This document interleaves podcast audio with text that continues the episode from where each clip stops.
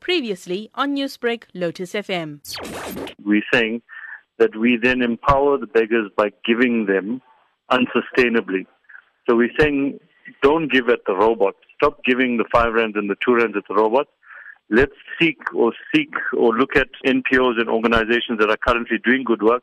Let's support them and let's understand that we need to come up with a sustainable plan in dealing with the vagrancy and uh, obviously our cardboard collectors, which basically are vagrants that are trying to earn a living, which we, which we agree with, but we're saying it needs to be done sustainably and with all, all parties concerned being taken into account and, and, and no one's rights being infringed. Now, Chapter 4, Section 5 of the Constitution of Prohibited Conduct says that people cannot lie or sleep on benches or sidewalks where they are seen as preventing other people from using it. How now will you actually follow through with this? The approach is very multi pronged. This is just the first stage of what we plan to implement going forward.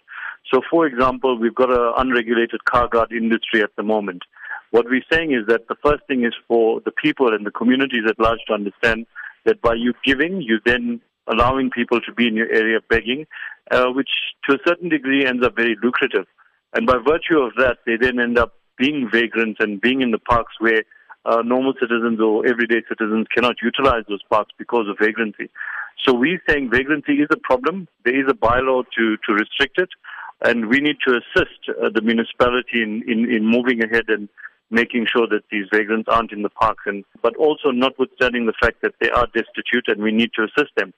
Now, if these beggars are to be removed, does this not infringe on a person's right to give money and help their fellow citizen? Absolutely not. We're not saying don't give at all. What we're saying is don't give at the robot and don't give to anything that's unregulated. So we're saying that we should seek, I mean, there are currently many programs that are currently running to assist beggars and vagrants. And the biggest challenge we hear from every single NPO, NGO is a lack of funding.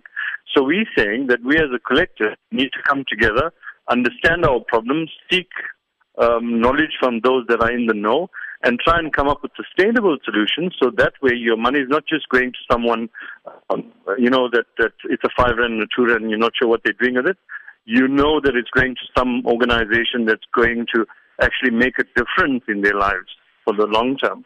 Newsbreak, Lotus FM, powered by SABC News.